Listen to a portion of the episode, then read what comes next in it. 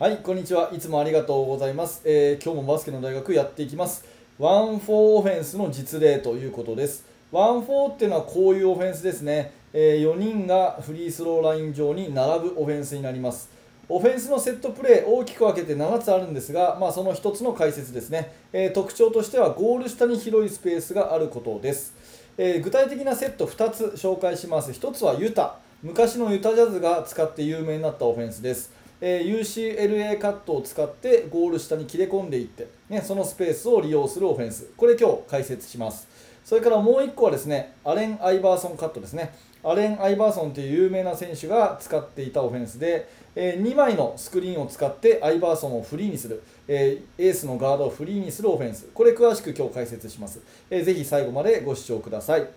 はい、それじゃあですね、ユタ行ってみたいと思います。今から20年ぐらい前ですね、ジョン・ストックトンとかカール・マローンとかっていうね、非常に有名な選手がいて、その選手たちを中心にしたオフェンス、とってもシンプルかつ効果的なので、今でも使うチームが多いというオフェンスになります。はい、こんな感じでまず UCLA カットで飛び込んでいきます。もしこれ1番がノーマークになるんだったらですね、ここ完全にノーマークになるんだったら2番から1番にパスを入れてあげるということももちろん狙ってください。でそれで、通らなくてもですね、次のオフェンスが続くわけですが、もしこれ2番にパスが入らなかったらですね、5番につないであげましょう。そうするとバックドアに抜けることができます。1-4 の魅力の一つで、ゴール下に広いスペースありますから、ここに広いスペースありますから、この5番のところにボールを入れて、2番がバックドアに抜けると簡単にレイアップいけますね。こんな風にまずレイアップシュートのチャンス、いつでも狙いながらやってみてください。はい、それで、プレーの本題としてはここからなんですが、 UCLA カットで持って45度にボールが入った、そして1番が抜けていったら、この1番はそのまま走り抜けて3と4のダブルスクリーンを使ってください。ダブルスクリーンを使うことで1番は逆サイドまで抜けるということですね。ちなみにダブルスクリーンっていうのは、言葉言っときますけれども、2枚の壁のスクリーンですね。1人と1人がこう横並びになって2枚の幅のスクリーンのことをダブルスクリーンっていうふうに言います。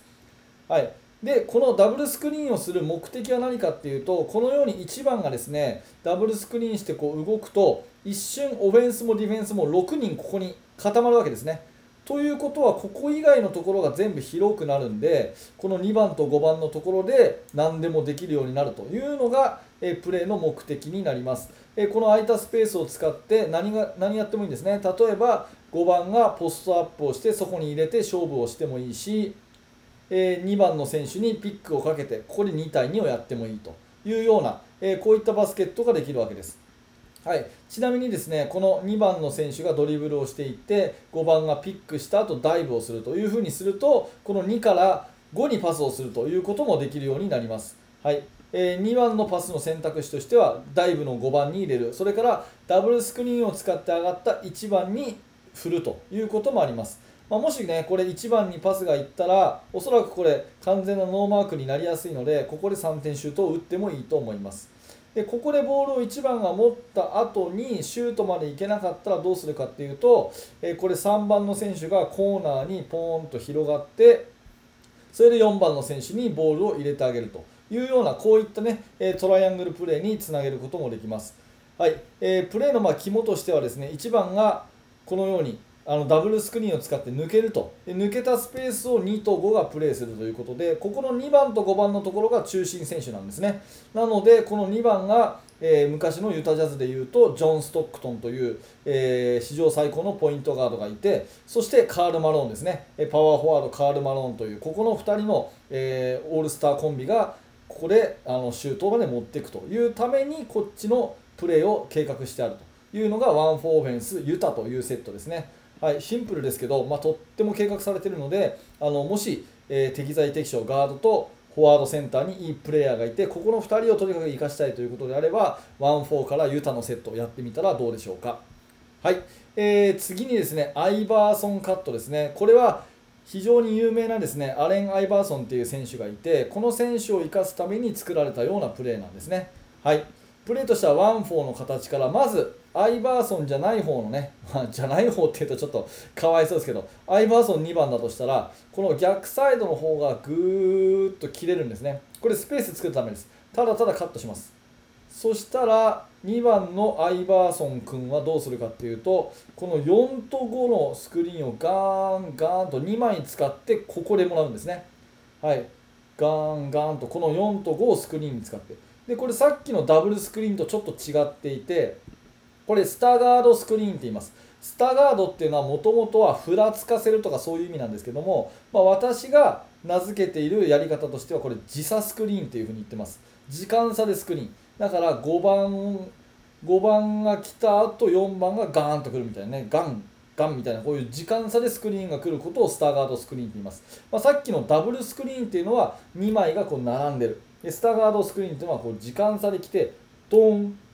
ドンっていう感じのスクリーンですね。こういうスターガードスクリーン、名前一応ねご紹介なので、覚えておくといいかなと思います。時差スクリーンというもので、ダブルスクリーンとちょっと違いますけれども、アイバーソンカットっていうのはこういうスタガードスクリーンを使ってエースのガードに45度でボールを持たせるというスクリーンのことになります。でここでボールを持ったらですね、非常にスペースが広くあるので、はい、こういう状況ですね。これも何でもできますよね。ここのところをドライブしていってもいいし、ね、でドライブしていったらしていったで、カバーがもしゴール下にこう寄ったらですね、この3番のところ、ここのところがね、ノーマークありますので、必ず受けがいるのでドライブからキックということももちろんできます。また2番のところにですね、ピックに行ってもいいですね。このピックに行って2と4の2対2をやるということもできます。とにかくこのアレン・アイバーソンの役割、エースガードを生かすというところのセット、そのために、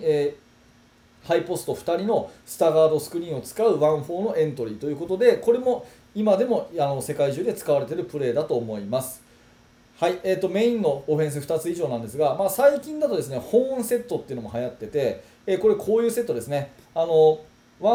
の変形っていうことで、3番と2番がこれシューターでコーナーに降りるんですね。横並びじゃなくて、で1番がいて 4-5 がハイポストで、これ角みたいな形ね、アルファベットの A のような角のような形なんで、ホーンと呼ばれたりするんですが、こういうセットも最近注目されています。でこれも 1-4 の、変形ということで、変形というか発展というんですかね、昔から流行ってた 1-4 に対して最近ではシュートの得意な選手がコーナーに下がるというような形で、ホーンセットっていうのが流行っていて、これもね 1-4 の一つかなと思ったので、形だけお話をさせてもらったということです。はい、ではまとめに入ります。 1-4 オフェンス、ゴール下を開けるオフェンスです。代表的なものはユタ、 UCLA カットからスペースを作っていって、メインのプレイヤーに2対2をさせる、そういうユタですね。それからアイバーソンカット、これはスターガードスクリーンを使ってエースガードにフリーを作るというオフェンスになりますので、もしあなたのチームに適材適所のプレイヤーがいたら1ポイントで使ってみると面白いかもしれません。はい、ありがとうございました。このチャンネルバスケの大学ではいつもこんな感じで、バスケットボールの悩み解決になるようなお話をしています。基本的に指導者の向け宛てにお話をしているので、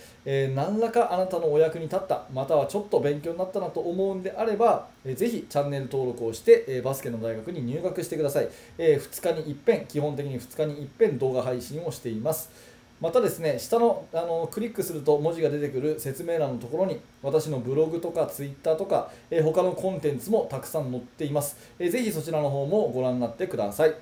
はい、最後までありがとうございました。三原学でした。それではまた。